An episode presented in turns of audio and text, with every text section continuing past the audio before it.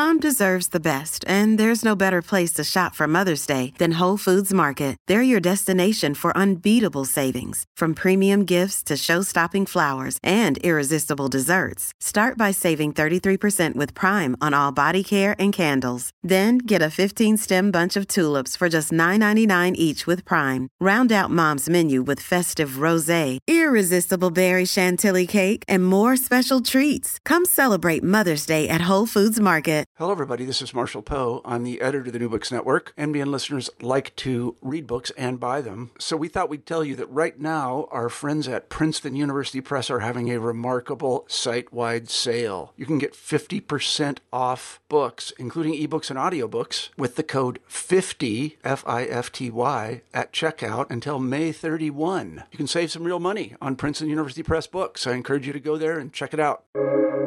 Welcome to the New Books Network. Welcome to Postscript, a special new books and political science series in which Lilly Goren and I encourage authors to bring their expertise to a pressing contemporary political issue. Today, we engage the latest chapter in American abortion politics as the United States Supreme Court has just allowed a Texas statute banning abortions after six weeks to go into effect. We've assembled a panel of experts in political science and law to interrogate the construction of the Texas law, the Supreme Court ruling, another important abortion case on the court's fall docket from Mississippi, and how these cases map onto the wider political landscape. Dr. Renee Ann Cramer is a professor of law, politics, and society at Drake University and the author of Birthing a Movement Midwives, Law, and the Politics of Reproductive Care from Stanford University Press 2021.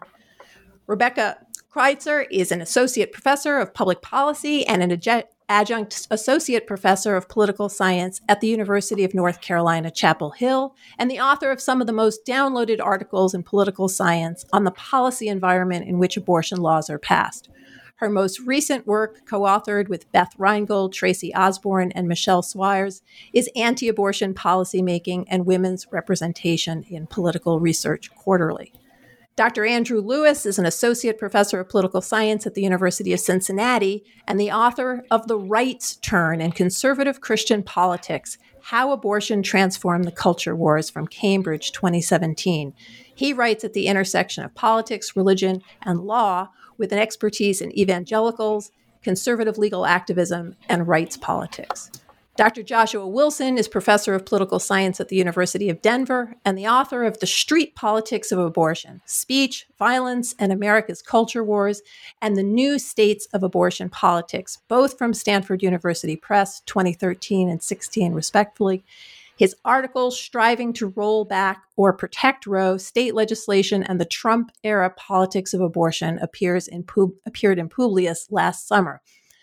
Dr. Uh, Dr. Mary Ziegler is, a, is the Stearns Weaver Miller Professor at Florida State University College of Law. She's the author of Abortion and the Law in America, A Legal History, Roe v. Wade to the Present, Cambridge University Press 2020, and has a forthcoming book, Dollars for Life The Anti Abortion Movement and the Fall of the Republican Establishment, expected from Yale University Press in 2022.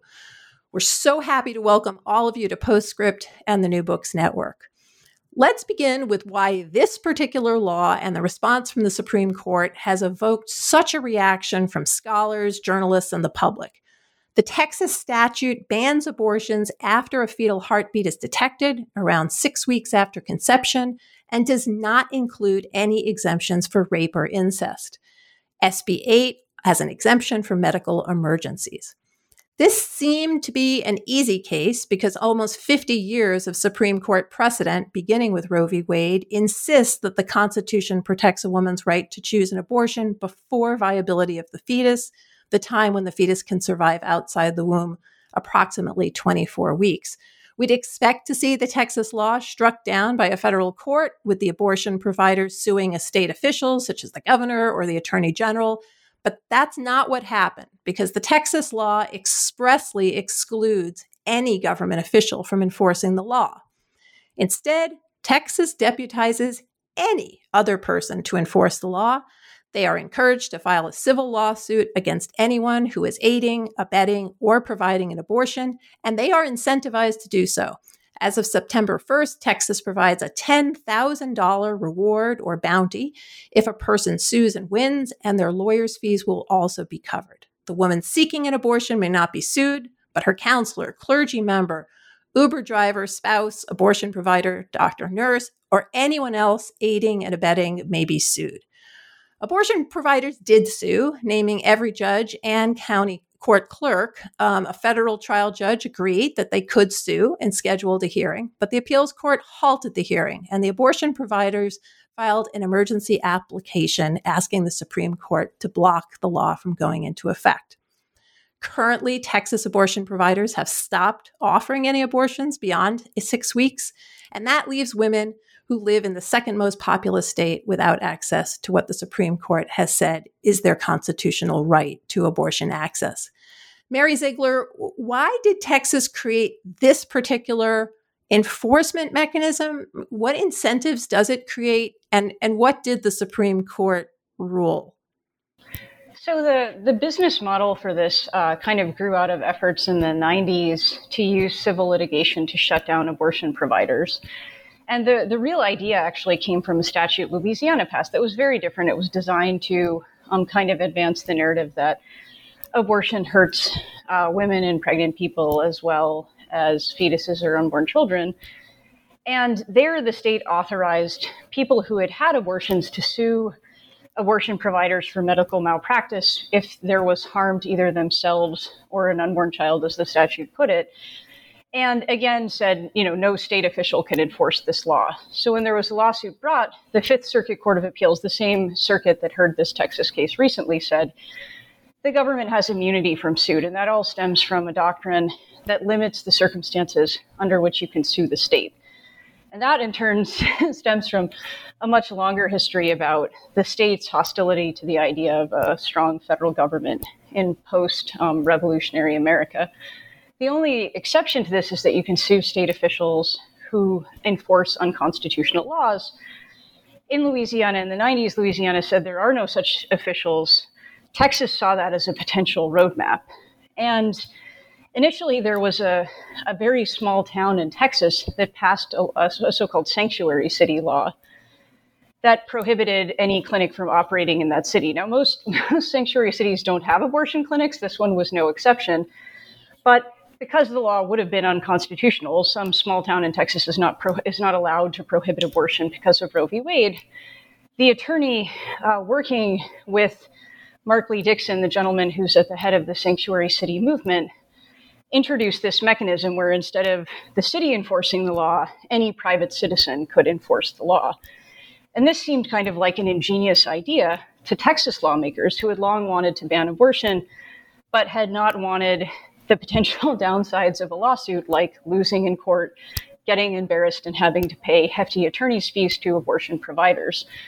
So that was the inspiration. And the US Supreme Court uh, seems to have accepted this argument, at least at this stage in the litigation. It's worth saying that if, in fact, someone does get sued, either for performing abortions or for aiding or abetting, um, it's quite likely that it'll be easier to, to identify who's enforcing the law at that point. There'll be a specific judge adjudicating a case, enforcing a damage award, and so on.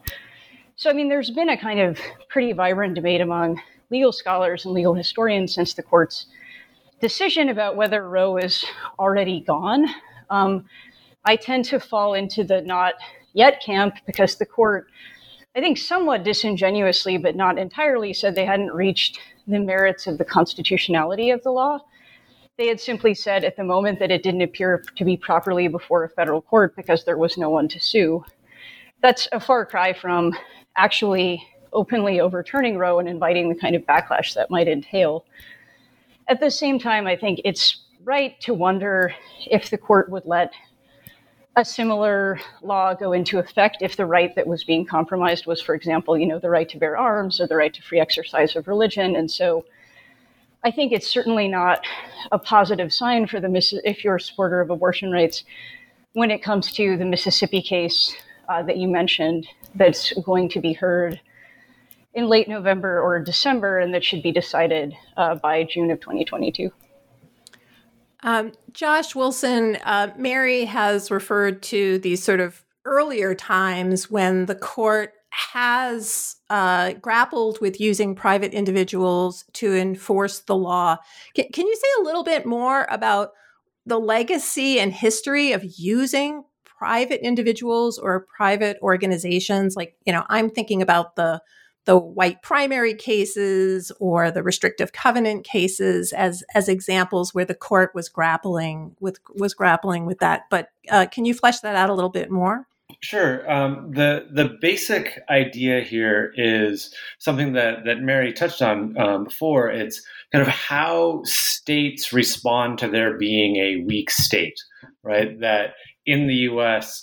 we tend to have a, a rather weak weak state in terms of you know enforcement powers, and so one of the things that we can see that's that's a parallel but also you know substantially different are uh, the ways that civil rights and, and other things have been enforced in the past is that you know progressives wanted to have civil rights laws and there were uh, there was a, a, push to have the federal government enforce these things.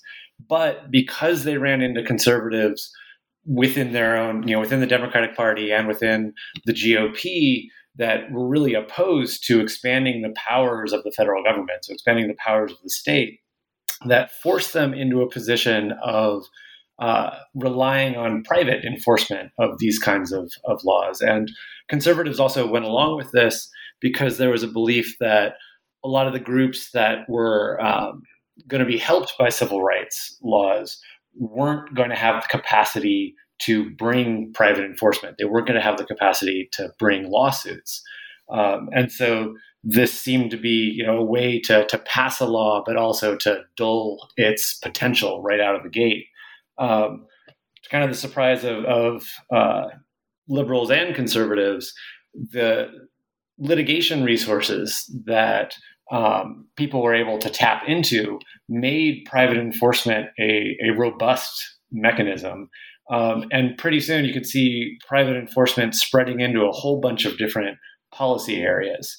Um, so, so there's this longer legacy of what when you can't do something through the formal state government, there tends to be a pivot towards looking for private enforcement as ways of, of circumventing what the state can do. Um, and of course, what we're looking at here, though, is is also substantially different in many ways than than what we've seen prior um, in terms of uh, the scope of who is being targeted with SB8 and also the openness of, of who can sue. Um, and then, of course, there's the, the substantive difference, right, of what kind of earlier laws uh, we're trying to accomplish versus what SB8 is, is trying to accomplish here. Renee, can I ask you what you think about this privatization and and and why we should be focused not just on the substance of the bill, but the way in which it's being enforced by Texas? Yeah, thank you. I, I agree absolutely with what Mary and Josh have said. I also want to note that this is really a classic culmination of the trend in neoliberal governance since Roe towards the privatization of state responsibilization for reproduction and enforcement of other kinds of laws. So this this move is married to the state's long-standing interest in regulating who reproduces when and how for interests of state building. So I think we have to tie this small government idea to the fact that this is a neoliberal push to have private individuals made responsible for enforcing what the state wants or desires in terms of how people who reproduce can act in the world. Uh, thanks, thanks, Renee. Um, Lily, did you want to jump in on the privatization as well? I wanted to ask about SB 8 and the role of bounty hunters, essentially, which is a novel part of this new law. And I had been having a Twitter discussion with some other political scientists about the fugitive slave law. And it seems that the fugitive slave law from before the Civil War is kind of a precursor or a precedent or a, a kind of blueprint um, for the structure and enforcement of SB 8. And I'm wondering if anybody can talk a little bit about how the fugitive slave law parameters are similar or different from um, what we're seeing in terms of the new SB 8 law. Who wants to take that question?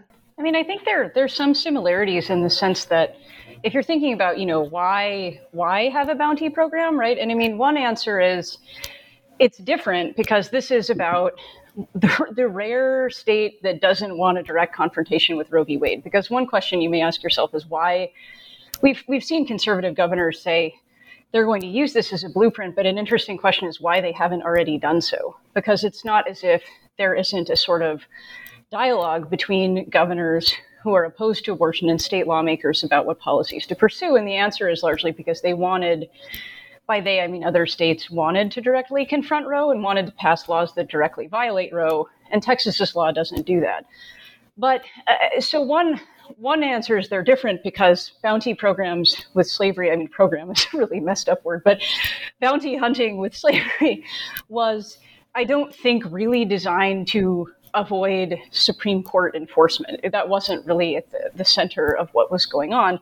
At the same time, I think there's a pretty big parallel, which is that you have, as Josh was saying, a weak state that's unable to enforce, in this case of slavery, what it what's viewed as property right or a view of white supremacy here the state's mandate on abortion, it just would be impossible for the state to do that without private assistance. Um, a criminal mandate is not going to be enforceable without a network of informants and bounty hunters. Because how is someone going to know if someone orders abortion medication on the internet or drives to New Mexico? It's just completely unworkable. So, in both cases, I think you have states relying on um, private citizens to enforce what would be an otherwise unenforceable law and using bounties as a way to overcome what would otherwise be the weakness of the state.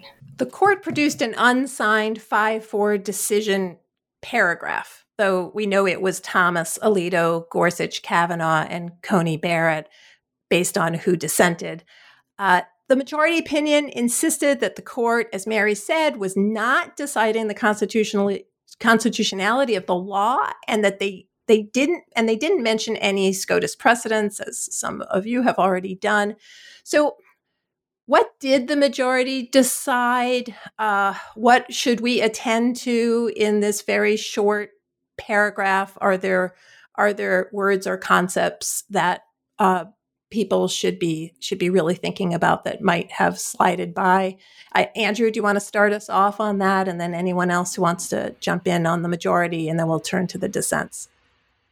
Sure, I'd be glad to uh, also hear what other people have to say because I think it's a good bit like reading tea leaves when you're when you're looking at this short majority opinion, and so we all may have some slightly different. I mean, in some sense, they they didn't say much, right? And, and what they said was basically, uh, we are we're not going to block, and we don't see a reason to block this at the moment. But that doesn't mean we we're not going to step in down the road or or whatever. And I think essentially what that means is that they're open to this sort of very novel and unusual way um, to have sort of citizen oversight of the six week ban to allow to stand, and also very open to saying um, this is not this is not uh, on its face constitutionally impermissible, right? And so that, and that, that's essentially what they're saying without saying it, right? So the the implications seem to be that's where this majority is going, and I think you read someone like Justice Roberts' dissent to say, um, at the very least, we should, we should pause now and fully vet this in order to understand that you see this d- divide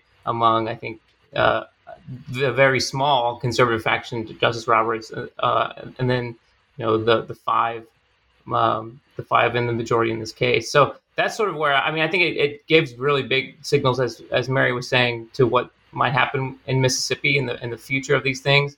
Though they they have you know left this sort of wiggle room on uh, different procedural grounds on how they are going to going to decide. But I'm very interested to hear what other people's um, tea leaf reading on the majority uh, is. And before people jump in, I'll just ask like a little bit about you know this word uncertainty because you know it seems to me that the the the court has jumped in when there's been some uncertainty in the past. For example, the free exercise uh, cases, they've not only enjoined state action, but sometimes state action that no longer existed. So I, I found that word in, for me, uncertainty was a word that kind of popped out. But um, yeah, please, what? Um, I think you're right on that to say, like, when you compare across the way they are treating different types of constitutional rights, um, that you're seeing some stark differences. And so I think just pointing that that word is really important for how we would compare on how they think about this. Um, to, to jump in here, one thing that really struck me about reading that was, you know, the fact that that Roberts is on the outside, um, you know, is is not aligning with the other conservatives, and I, what I immediately jumped back to was um, Roberts' writing in June Medical Services because when I read his uh, writing in June Medical Services, I read that as him laying out uh, a more conservative, slower strategy at kind of reinvigorating the chipping away at abortion rights. Uh, but what you see with the, or what I what I took from the the five conservative majority here was they don't want to wait as much anymore. They want to be more aggressive. Uh, and so I'm really curious about how the conservative justices might, you know, basically what Roberts, what those discussions are right now between Roberts and the rest of the conservatives on the court as to how to move ahead and how to think about preserving the court's legitimacy and public reputation while maybe also still trying to give states more space to, to regulate and chip away at Roe. Mary? Yeah, I mean, I think Roberts' role in all of this is really interesting because on occasion in recent decisions, and, and um, Andy would be particularly good on some of this, on particularly the free exercise of religion, um, in a case involving uh, foster parenting and same sex couples. Uh, Roberts was able to do what he sometimes has done in the past, which is essentially to pull off a majority he really shouldn't have, to, to be the swing vote when he's not really the swing vote anymore. And so far in abortion, I think to Josh's point, that's not happening. If the court had been wanting to take Roberts' road, which seems to be to at least have some sort of manifestation of respect for precedent, maybe not actual respect for precedent, but at least discussion of respect for precedent, there was a roadmap available, and there were lots of state laws in the pipeline that the court could have heard if it wanted to follow that playbook. The fact that it chose the Mississippi law that it did, and the fact that it let the Texas law go into effect, suggests that what, what are probably the two swing justices in most of the abortion cases now, as far as we can tell, probably Brett Kavanaugh in particular, but also maybe Amy Coney Barrett, maybe Neil Gorsuch, although that hasn't really been the case very often, um, are not interested in the approach Roberts has developed. Now, whether that means they want to overturn Roe in 2022 is not clear. But it does mean that this doesn't seem to be an instance where Roberts is, is has control of what the court's doing or is really directing the strategy. Mary, you've written that that Gorsuch's dissent in June Medical says like not only that Roe is wrongly decided, but it's it's warping other aspects of American law.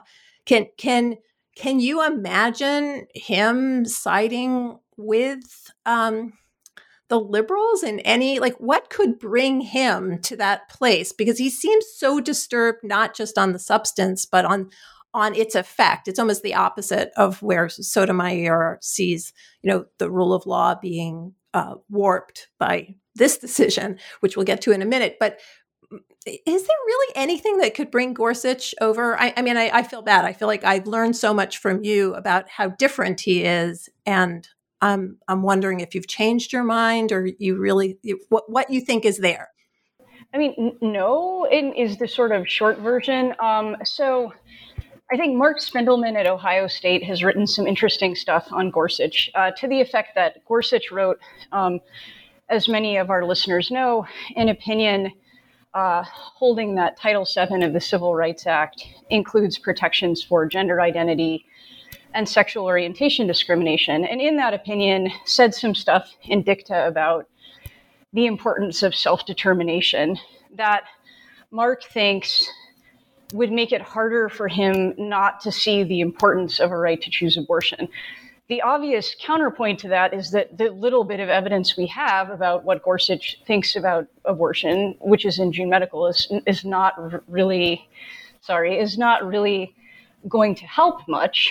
Um, so, in particular, uh, Gorsuch, in, as you mentioned in his dissent, um, used the, the, language that the court had lost its way. Um, this was very much reminiscent of uh, pro life or anti abortion talking points. They, they call it the, the, abortion distortion effect, right? The idea that Roe has deformed how courts approach legal rules on everything from who has the right to sue to the rules of wrongful death lawsuits. And Gorsuch seemed to be echoing that point, which certainly is not, you know, a sign that he's ready to step up and save abortion rights. So, I mean, personally, I'm more inclined to see Kavanaugh as the swing vote.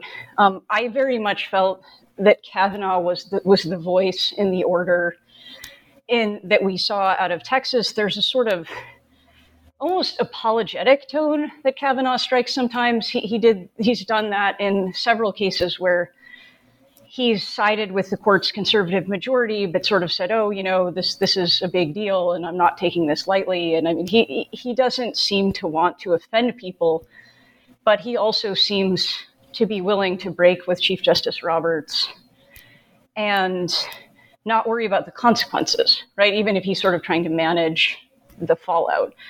Um, but no, I'm, I'm not. Marc Marc's writing is really brilliant, and I think you know he does a good job trying to convince Justice Gorsuch that to be consistent, he should do these things. But I'm not convinced that Justice Gorsuch will do those. Roberts, as people have already mentioned, Breyer, Sotomayor, and Kagan all wrote separate dissents, displaying various degrees of passion, frustration, and, and court precedent.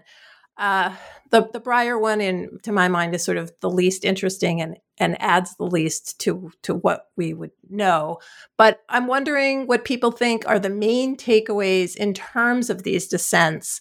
And we've already started this conversation, but did we learn anything new about Chief Justice Roberts' approach to the abortion jurisprudence from his own dissent here?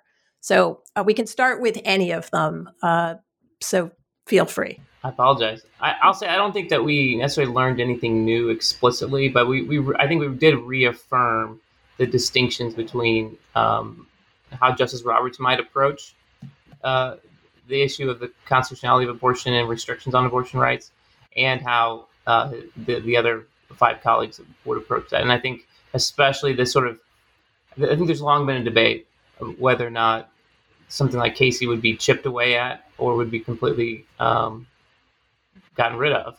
And Justice Roberts certainly, I think, is clear that he, he seems to be more on the chipping away side. Uh, and I, I, think this that that affirmed that this affirmed that sort of approach, while the others, by sort of by not uh, not pushing back on this legislation text, they they seem to have said like we're okay to take bigger steps, right? We'd be we're open to to much larger leaps in this direction, and so I think that's one of the biggest things that that we've learned it, and I think what it does is open the doors to the activists, who we'll probably get to later, on what their strategies will be in, in other places. No, um, thanks, thanks for that, um, Andrew, and and and I, I and I think that Roberts. I mean, obviously, and this is this is Pat. It's what everybody says. I mean, he he's the chief justice. It's his court. It's named for him. He has a lot to lose if the court looks simply like it's putting its finger to the wind he's quite invested in precedent and procedure and looking as if the court is in fact handling this uh, not simply on the shadow docket but but in a more you know nuanced way. Uh, renee did you want to weigh in on on uh, on roberts or the majority opinion? Uh, the, i'm sorry the dissent sorry. Yes please sorry. Um, I think where Andrew ended is exactly where we are going to see the most learning being done. I think what the dissents showed us very clearly is that for people who want to defend a right to reproductive autonomy or justice, this has to be a political and not a jurisprudential fix at least at this time i think those four were very clear that they they are not going to be in the majority when we look at cases like the one coming out of Mississippi, and we're likely to see Roe and Casey and their progeny not just chipped away at, but defeated. So that plus Biden, the Biden administration's response in terms of we're going to bring the whole of government to bear to safeguard abortion rights for people who reproduce in Texas. Uh, Merrick Garland saying the Department of Justice is going to intervene to make sure that the civil rights of, of folks are not harmed when they are brought up on these civil lawsuits. That points me to the fact that people who want to defend these rights are saying the courts are no longer the place, that SCOTUS is not the place where we are going to find remedy or they are going to find remedy. And this will become an even more, if you can believe it, politicized and political issue. Um, Mary and uh, Josh, Mary, why don't you go first, and then and then Josh follow um, on on the the claims about where this will rest, whether this is about jurisprudence or this is, is going to become a squarely political issue. I think the other battle that's being waged internally in the court is about transparency, um, because I think Kavanaugh is the swing vote.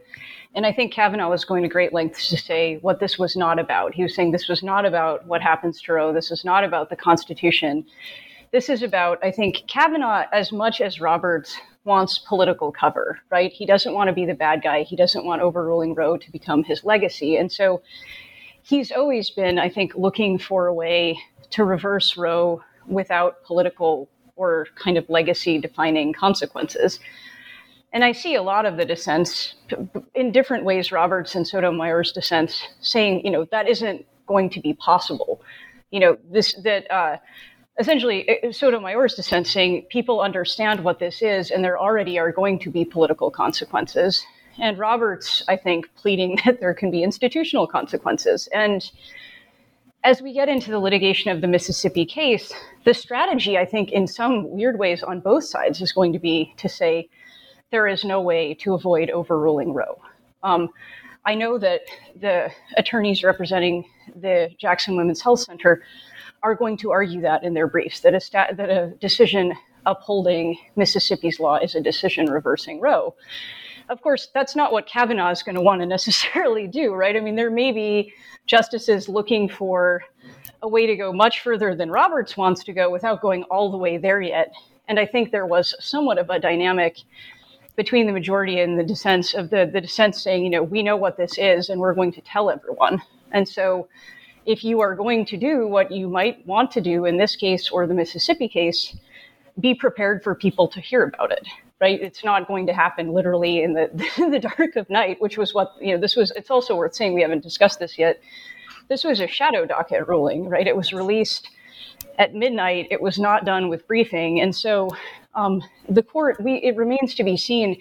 I think renee is right that the court is not going to be the place that people go for protection for reproductive rights or justice.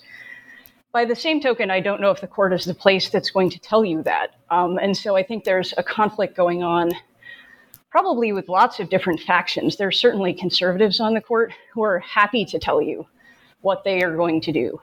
Um, Clarence Thomas has been doing that since the 90s, every chance he gets. So I think there's there's a battle within the court about that too, about how clear to be about what's going on. Josh, did you want to say something on that? Yeah, I, I was just going to say that, you know, to, to, kind of all the points that have been raised so far, um, Justice Sotomayor's dissent, just the opening three lines, like if you look at the language that she uses, like the opening line is, the court's order is stunning, right? And then it doesn't stop there. Like she says, you know, the, the law is, quote, flagrantly unconstitutional. She says the majority has, quote, buried their heads in the sand. And then she goes on to say, you know, they're flouting nearly 50 years of federal precedent, right?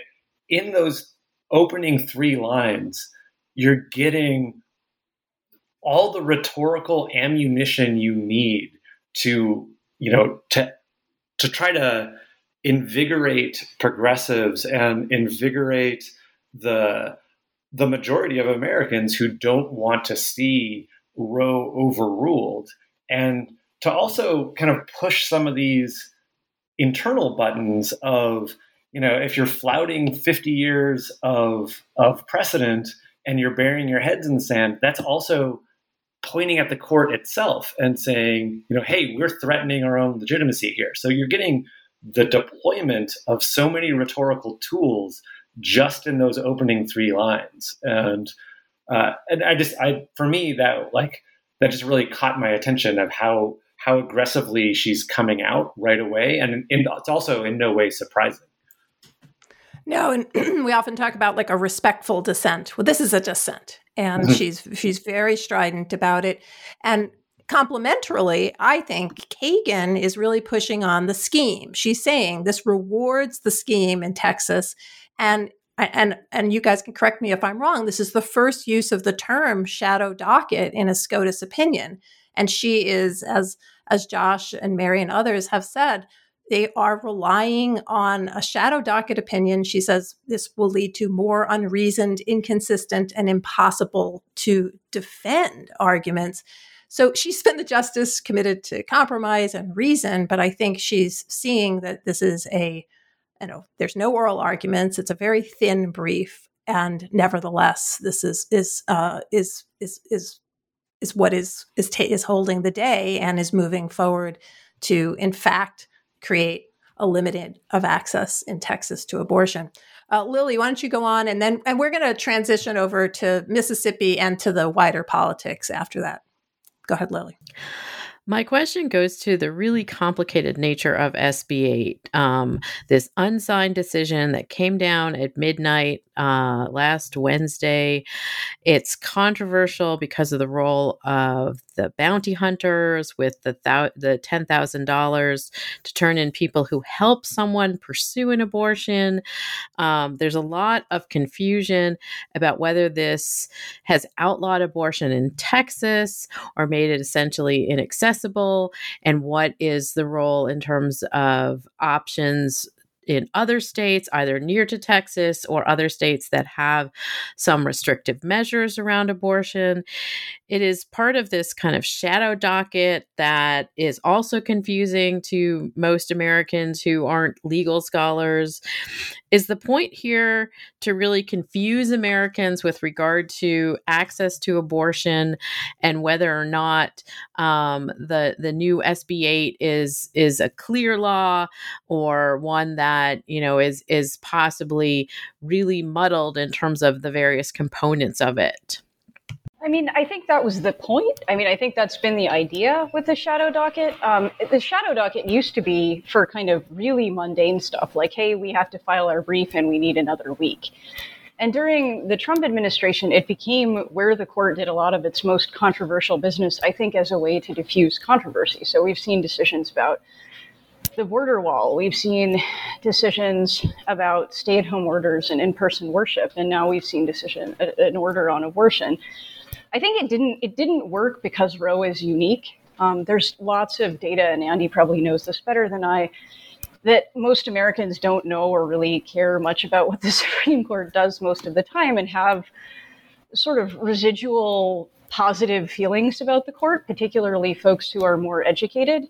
But when it comes to Roe, people who don't care or know about the court know what it is and understand that Texas functionally doesn't allow abortion anymore. So I think the fact that this was done on the shadow docket has not really shielded the court from scrutiny in the way the court may have wished.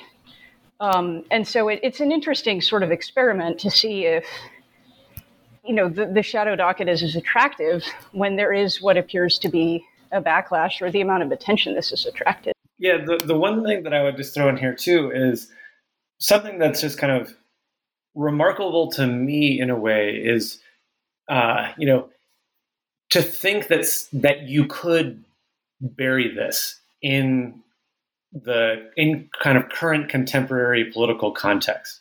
And what I mean by that is, right, Democrats have paid far more attention to the US Supreme Court in the last few years than possibly ever, barring Bush v. Gore, right? Um, the the attention that the Kavanaugh hearings got, right, and the the fact that there was a discussion during the presidential election of changing the composition of the Supreme Court, the fact that now people, you know, who follow politics actually know what the Federalist Society is, right?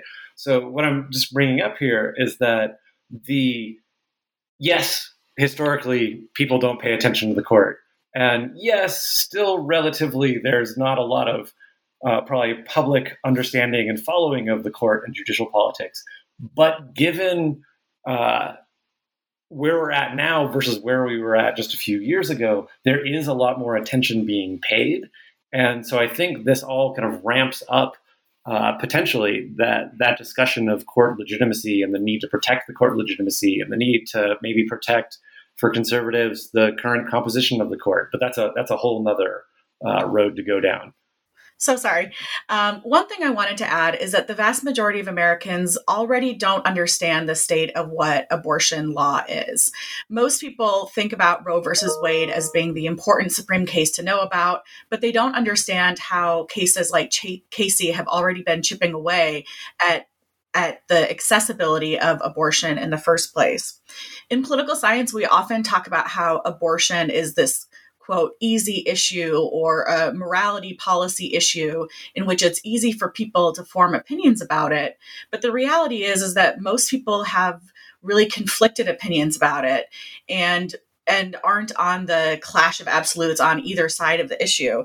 So, what we find is that when we have these laws that are really complicated, people are even less likely to understand what the state of abortion access is. So, with these laws coming down, like Texas, even if the implementation later on is found to be unconstitutional, it'll have a silencing effect um, and a suppressing effect on people's um, access to abortion.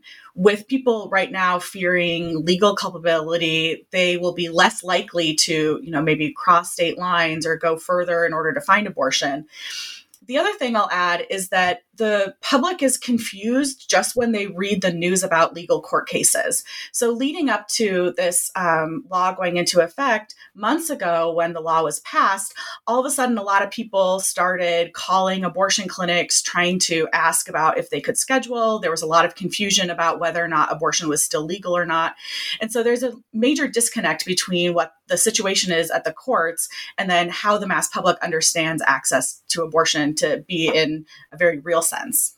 I just want to follow, and I think I think Rebecca's points are really good for us to understand, like the like how the public understands these issues, and how those of us who track the Supreme Court can be very different. But in this case, what I think, especially for those on the right, you know, I think they tried to hide this behind some sort of procedural ruling, but yet the the main takeaway coming out of this was this, you know, very restrictive um, ban on abortions that they had in Texas with a unique scheme. And I, I think that that that's what the takeaway is going to be, right? Of what the court's done. And so, uh, rather than perhaps something like uh, had they just had the Mississippi case and you uphold some portion of, of Casey Roe legacy, but yet you you you allow more restrictions, right? And so I'm I'm, I'm curious on what the political takeaways will be, and if, if those who are pushing uh, you know pushing the movement on the right like what what are what are the implications going to be for the for them? And so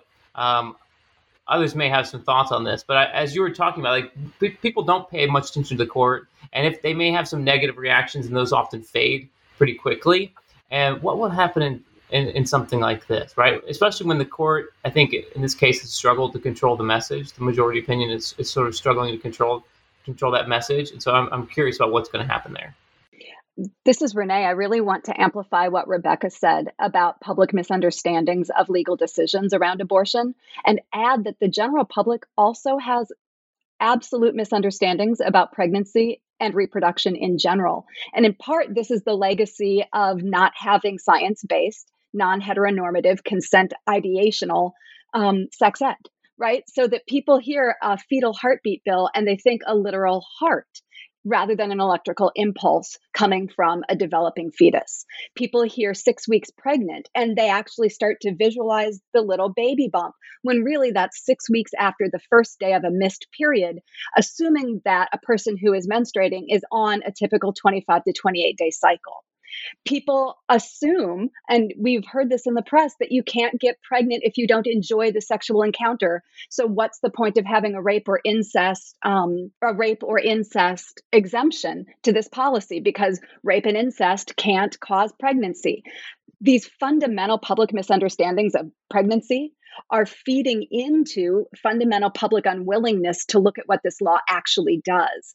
And laws like this, which is to make women and other people who are reproducing almost preternaturally aware of their reproductive cycle and able to act autonomously on that information that they may or may not actually have in a way that allows them to make reproductive decisions.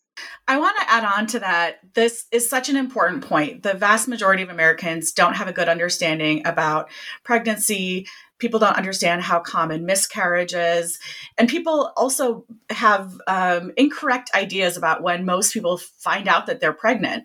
Um, even people who are going through IVF and taking frequent pregnancy tests often don't know that they're pregnant until they're about four and a half weeks in. So a six week ban comes up really quickly after four and a half weeks. The other part of this that's important to point out is miscarriage is very common. About a quarter of all pregnancies end in miscarriage. We haven't talked in this conversation yet about the criminalization of miscarriage, but I think there's a lot of concern among activists and people in Texas that what happens if someone has a miscarriage and there's it's it's hard to prove what causes a miscarriage, and so could could people, um, you know, be charged with abetting an abortion if people just have a regular pregnancy loss. Um, and so, this lack of knowledge among the mass public about pregnancy issues in general is really concerning here. Yeah, I mean, I think my int- my inclination about how people are going to respond to this is just based on you know I've had to talk to like a million people about this, so it's not a representative sample size, but what I've seen is that the the very thing the court might think would help make people less angry about this, which is that it's so confusing. And I would say this is not just a law that's confusing to the public, this is a law that's confusing to lawyers. Um, I remember when this law came out, I was on some calls with other folks who study this, and it's it's really hard to understand, especially if you don't know the historical precedents. And it's really, really weird. Like it's not like any other law you've seen. So I think the initial impulse would be, you know, no one is going to get it, so no one is going to be mad about it that doesn't seem to be right because the very thing that seems to be the most upsetting to people is the kind of mechanism the law uses, right? The sort of bounty program. It's already, I think, in the media being defined as a bounty law. And so I think the sort of weird enforcement mechanism that's designed to shield the court from scrutiny and shield Texas lawmakers from lawsuits seems to be what's upsetting people and may actually get people over the hump of sort of not understanding and feeling disenfranchised by not understanding. Um, I think it, that's backfired, at least based on what I've seen so far. And obviously, time will tell. I mean, we're still early on in terms of what what it's going to look like in terms of grassroots organizing on the pro-choice side. But so far, the bounty aspect of this, the procedural aspect of this, has been a focal point of organizing. We hear a lot about the base of the Republican Party and the base of the Democratic Party, and how the abortion debate is one that energizes particularly the the Republican base, and it's been in in recent years one that has also been activating the Democratic base. So, in turning to the pol- the politics that surround this particular decision by the Supreme Court, we have essentially a new court with three Trump appointed judges in three years, which is um, a big change. We have had these women's marches, some of the biggest marches in U.S. history in response to Trump's election and concern about women's rights and rights of a variety of minority groups. So, my question is how does this decision, the court's new makeup, um, the activists on both sides of this particular issue, how does this map onto our current political dynamics and the fluidity or perhaps lack thereof in terms of who is voting for each party? We have also seen a lot of attention paid to those suburban voters as a key demographic group for both the Democrats and the Republicans. Does this impact that particular group of suburban voters in Texas and and in lots of different states? Um, and how does the politics of SB 8 map onto our current political um, atmosphere in the United States? I, I can jump in uh, on part of it to start. Um, one, so th- there's two things that, that come to mind um, given what you just laid out. So one is this kind of the political response and how this will play out uh, publicly, right? And I would actually pay less attention to the two bases than I would the space in between. And this is definitely where um, Rebecca and, and, others can kind of fill in here. But the way I've always understood the, the public opinion data is that you have this, you know, partly rooted in this misunderstanding of, of what laws are and so forth. You've always had this big area in the middle of people who say they don't want to see abortion made illegal um, all the way, and and they might, but they might be okay with some limitations. But then, you know, depending on how you ask those questions. But essentially, there is a majority in the U.S. that doesn't want to see Roe overturned. They don't want to see abortion made illegal. The one big question for me is: Does a law like this and the political reaction to it help mobilize that middle ground? Does this become a more salient issue for those voters?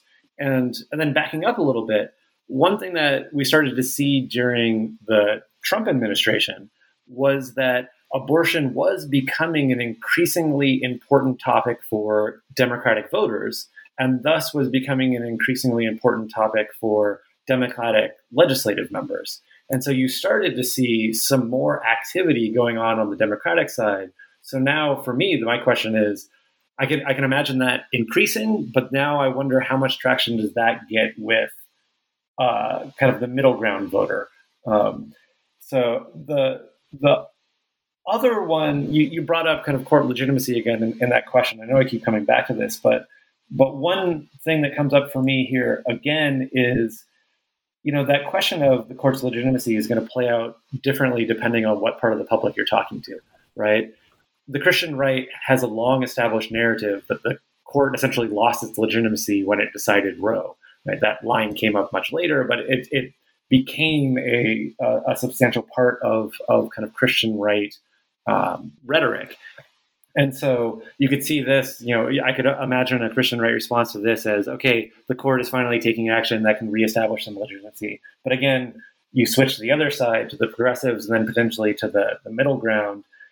I think there's a lot of argument here for, for this working against the legitimacy of the court. But I'll stop there. This is Rebecca. I want to jump in a little bit about what public opinion looks like on the issue of abortion. I remember in grad school learning um, that abortion was considered an easy issue and that it was easy for people to form opinions about it. And so people could easily advocate for their you know their preferences to um, state legislatures and Congress. But the reality is is that that is not the case, and that abortion public opinion varies dramatically based on the question wording, even more than some other policy issues. So, just generally speaking, what we know about abortion public opinion is that support for legal abortion um, for most people is in the middle. They don't think that abortion should be completely outlawed, they don't think abortion should be legal up to the ninth month of gestation. A good source of data on on support for legal abortion comes from the General Social Survey, which asks um, support for legal abortion based on um, different conditions. So, is it because of rape or incest? Is it because um, a person just doesn't want to have any more kids? What we find is that support for legal abortion varies really dramatically across that.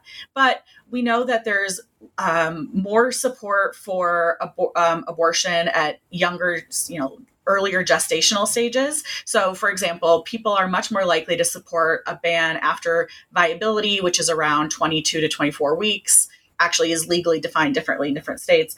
Uh, and there's a lot there's a lot more or sorry there's a lot less support for a six week gestational ban. Even among Republicans, um, most Republicans don't support a ban that doesn't have an exception for rape or incest. And so this current Texas ban does not have an exception for that. That's something that people feel pretty strongly about.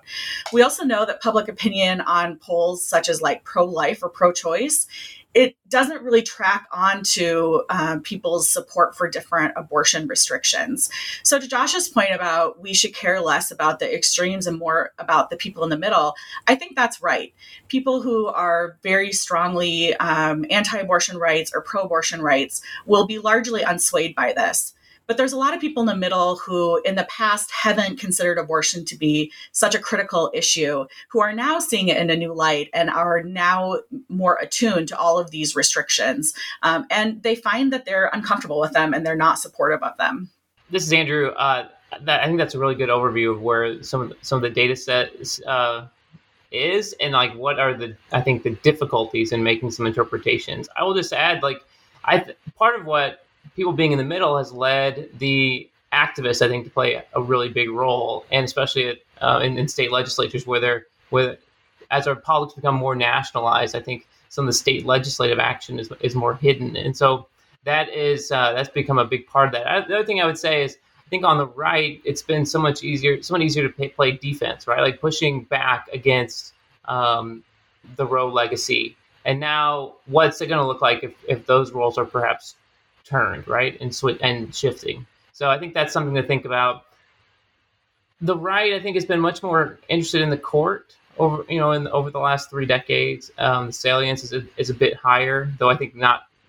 I think we probably overstate sometimes how interested people are in in legal kinds of things. But um, we will see if there's some, you know, there's some signs, as Josh mentioned, to some shifting momentum on uh, emphasis on the on the court. So that's something something to think about. The last thing I will say is, uh, in the last election, I think one of the keys was sort of suburban weakness among Republicans, and so what does something like that do with the with the suburban weaknesses?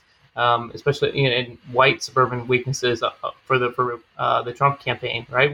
What does something like this do for that? And um, I, I, think that will be an interesting question when you think about national politics. But again, I think going forward, really are talking about state politics. Like the, the um, a lot of the action here is at the state and local level, and this is where activists and activist networks can have a really big influence. Yeah, I mean, I think it's hard to predict. Um, for all of the reasons everyone ha- has already outlined. I mean, I think one intuition I have is that there's a real danger on the right of complacency. Big wins in the Supreme Court don't tend to do social movements any favors. There's a long history there. I mean, most visible, I think, ironically, in the history of abortion itself, when you see, you know, what were then be abortion rights supporters saying essentially, you know, we won, it's over. Why are we even debating these people anymore? Or, you know, in this case, we're going to probably see uh, pro life or anti abortion folks, they're already doing this, but doing it more aggressively, saying, you know, we want a nationwide abortion ban through the Supreme Court. So I think there's a danger of complacency or overconfidence. I mean, the wild one of the wild cards for me is just to what extent this is a voting issue for people who don't like what's happening um, because we, we have pretty good data, not perfect data, because some of the questions in polling are not beautifully framed. I mean, asking people if they think Roe should be overturned presupposes that people know what Roe is. Um, and that's particularly problematic when people use Roe to mean a lot of different things. Anything from, you know, abortion until birth, which is what an anti-abortion person would think, to rights for women and reproductive justice. None of these things are really what the Roe opinion says. But I think it's probably pretty clear that most people don't like six week abortion bans and certainly don't like full on criminalization, much less punishment of women and pregnant people. The question is more just at a time when we have COVID, economic recovery, and a million other things going on, to what extent is this going to be an issue? And Andy makes a good point, which is that this may reinforce an existing narrative. Um, it, it, does reinforce an existing narrative, I think, insofar as GOP strategy goes, in the sense that this is a sort of double down on mobilizing the base strategy. Um, it's pretty clear that Ron DeSantis does not have a majority in Florida that supports a ban on abortion at six weeks that's just not it's not there. But Ron DeSantis isn't worried about that. He's worried about winning the GOP primary and firing up the people who have to vote in that, which is very much the the Donald Trump strategy. So in that ways there that way there probably are overlaps in the sense that people, you know, that strategy of potentially offending white suburbanites in order to energize your base can be costly, was costly. Um, and those things may reinforce one another in terms of whether we're thinking about COVID and mask policies in schools or abortion policy. They may be part of a similar narrative about what the GOP means when it comes to American politics. But it's always difficult to predict ahead of time to what extent a major abortion issue will become a major election issue. Although I'm inclined to think it will, because the closest parallel we have is really 92, which was when everyone assumed uh, the court would overturn Roe. And, and Bill Clinton, there's lots of post election analysis suggesting that abortion was a major issue in 1992 in ways that may not have been the case since. I'm just going to say to follow up on Mary that, I mean, when we have the California recall election and we see some of what you're mentioning playing out there in terms of looking for those those suburban voters and not alienating them. Uh, yeah, Renee, please uh, uh, please jump in. I know you had a point. No, I think it's really important to to notice that the public opinion data shows that moderates and most Americans do have complex thoughts about abortion. I don't think, however, that progressives should rely on the fact that moderate Republicans, moderate conservatives, and other progressives are upset about the Texas law to actually impact the way that the Texas law and others like it will unfold in the lives of people who need access to health care. And I think that's true for a lot of reasons, but I want to highlight two of them. One is that the polling data further highlights the fact that most Americans don't understand the reasons why people choose abortion, right? So, most people who get abortions are already mothers and go on to be mothers. These aren't people who simply want to avoid motherhood. Most Americans who are in favor of a ban on abortion at the eighth month or ninth month, but not at the six week mark, also then don't understand that the reason for abortion at eight and nine months is for the health and life and well being of the mother and the child in what is almost overwhelmingly always a wanted or planned for pregnancy. So that the very people who say, I don't want a frivolous decision to abort, are also the very people who are willing to say, ah, but at eight months, we just can't do that because it's a life. Those are folks who aren't understanding the motivations for people choosing reproductive health care in this way or the biology behind it. So it, it's a little bit worrisome to think that we would want to rest reproductive, that anyone would want to rest reproductive rights on these misapprehensions about why people choose particular forms of reproductive health care. The second thing, and perhaps the more um, politically worrisome thing, I think, for progressives is that 22 state legislatures are teed up and ready to go. 22 states, I live in one of them, Iowa, are ready to go the minute they perceive that there is an opening for them to restrict access further. These are rural states, these are poor states, these are states where people have limited access to health care in general and certainly have limited access to reproductive health care. So the moderates nationwide and the progressives nationwide who understand that abortion is a right that has been granted by Roe or, or the rights to privacy in a decision with your doctor have been granted by Roe pre viability, that's all well and good. But if you live in one of those 22 states, it does not matter. You will lose access to health care. And maybe by framing it as a health care issue at some point for rural America, um, progressives might have a shot at reframing and changing the conversation that will bring moderates in. Thanks, Renee. No, that's really important to get us to the politics of abortion policy making and you know how not only are these states queued up, but in some of these states, this may be very good politics. Re- Rebecca, do you want to talk a little bit to that? That's really sort of in your wheelhouse.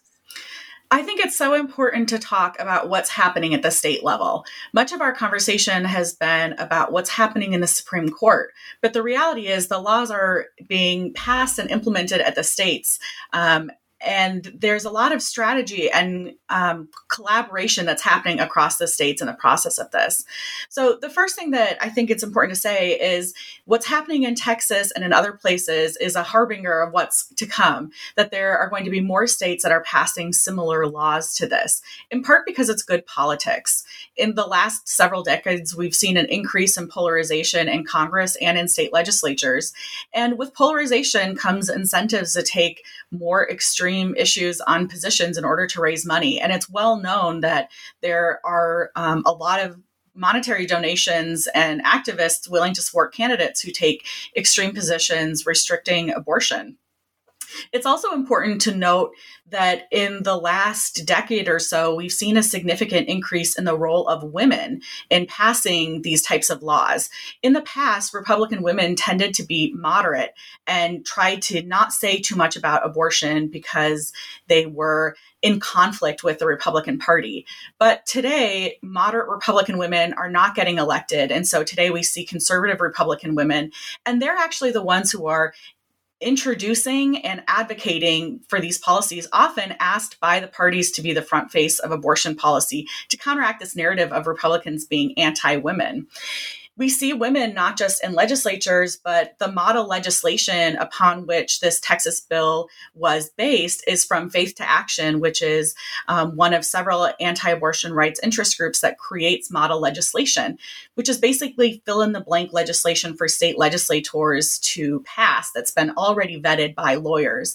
What we know is that when courts um, kind of give a pass to a policy, and I think Texas, it's we're not sure what's going to happen, but when the when the federal courts say that a certain law passes constitutional muster, we see a number of states then very quickly turn to adopt those policies. So as we see the Supreme Court kind of giving a pass to Texas, what we'll see is that more states will adopt this model legislation using the identical language um, as Texas in order to get around these Supreme Court um, in, or, in order to kind of bypass the enforcement issue, um, as we talked about at the beginning of the podcast. So I think it's worth mentioning that the politics, it's good politics to talk about abortion, especially if you are trying to run in a conservative district. And that is um, especially important for Republican women because there's a stereotype that women are more liberal, Republican women, if they want to win elections in today's Republican Party, they have to show that they're conservative on these court issues, including on women's rights issues like abortion.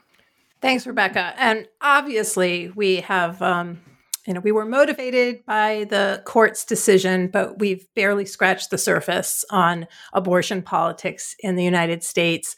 Uh, and we could keep going. But in, instead, I'm going to close this conversation by uh, by asking people to tell listeners what they should be looking for. It could be on what we've already talked about or what we haven't talked about, but but as they're going forward, listening to this, what should they be watching for in the next months? What are the words, the language, the things that should trigger them, the lessons that we have from the legal and political science scholarship? And um, well, I, I didn't really prepare people for this, but I'm going to choose Mary first because she's to the left on my screen and then go around to um, Andy, Rebecca, Renee, and Josh.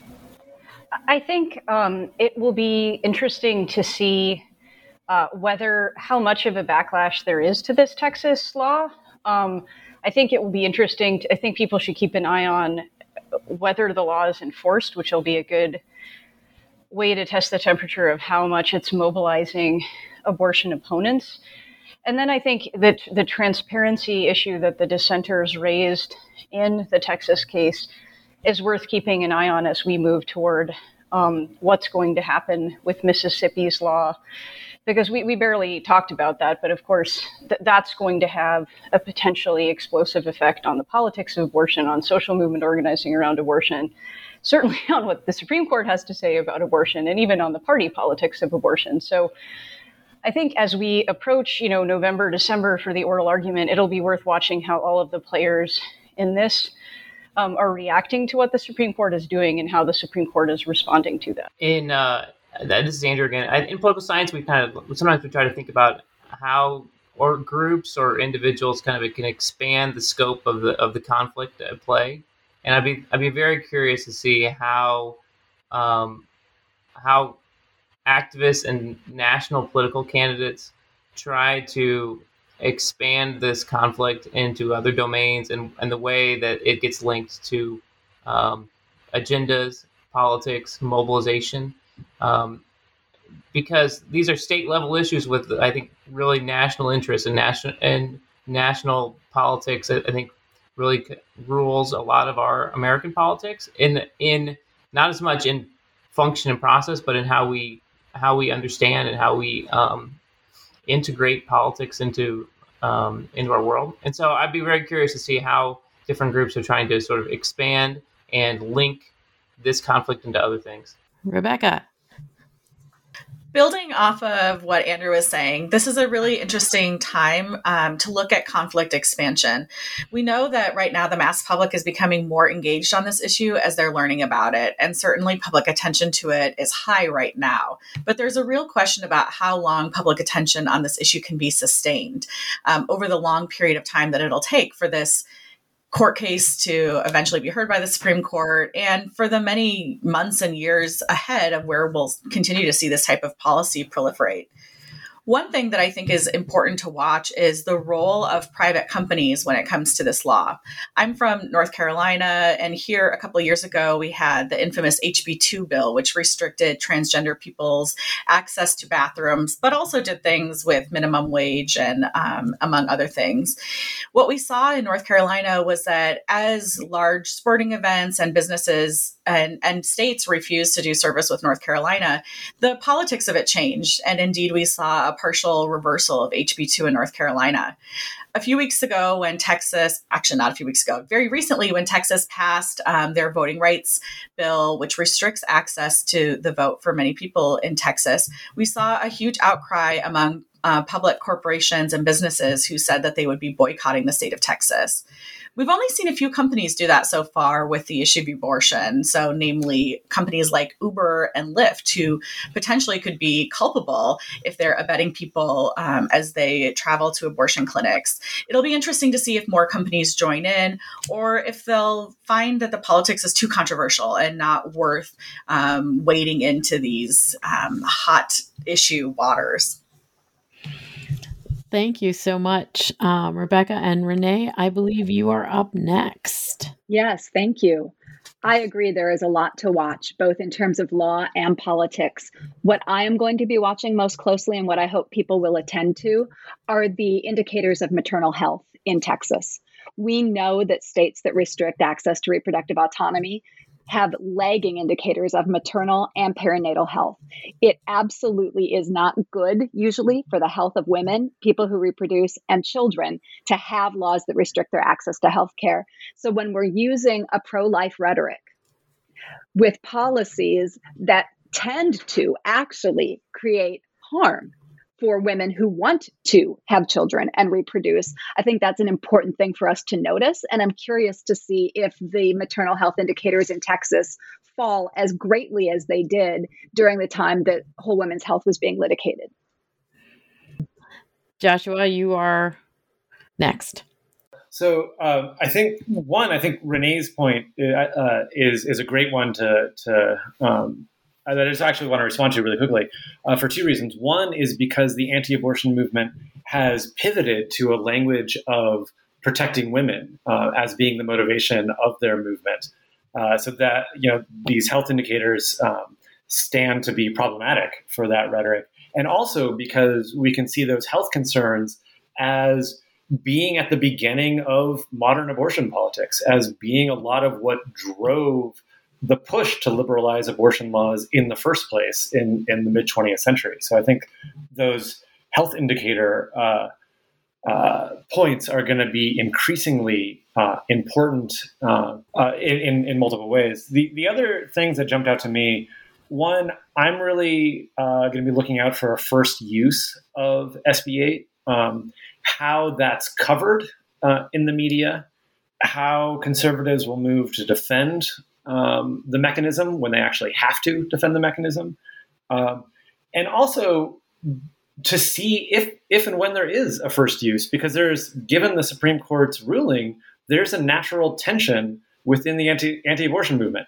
There can be no case until SB 8 is used. So that's a disincentive of using SB 8 and just letting it stand as a threat that immobilizes Texas abortion providers uh, for as long as possible. So that's another uh, issue I'm looking at. The last one that I'm um, particularly interested in is what this does for uh, a progressive response for democratic states, how they respond to this, um, what they might do in terms of legislation, and then what uh, private organizations might do uh, in response to um, SB 8 as well. And Rebecca, you get the last word. I want to second everything that Renee is talking about about the importance of looking at maternal health. We already know that Texas is in the face of an extreme maternal mortality crisis where Black women in particular are three to four times more likely to die than white women. As we're looking at these indicators, it'll be important to look not just at Texas, but the neighboring states as well. There's already indication that people are traveling to Oklahoma and other neighboring states in order to obtain abortions. And so we'll really have to look kind of holistically at maternal and child health is changing over the next few years. Thank you all for um, talking with myself and with Susan today. I'd like to thank Renee Cramer, Rebecca Kreitzer, um, Mary Ziegler, Andrew Lewis, and Joshua Wilson for taking the time today. Um, we have so many more sort of components of this issue to talk about, um, but I think we're going to wrap it up at this. And thank you all for joining the New Books in Political Science postscript to talk about abortion politics in the United States. I really appreciate it, and Susan does as well. Thanks for the invite.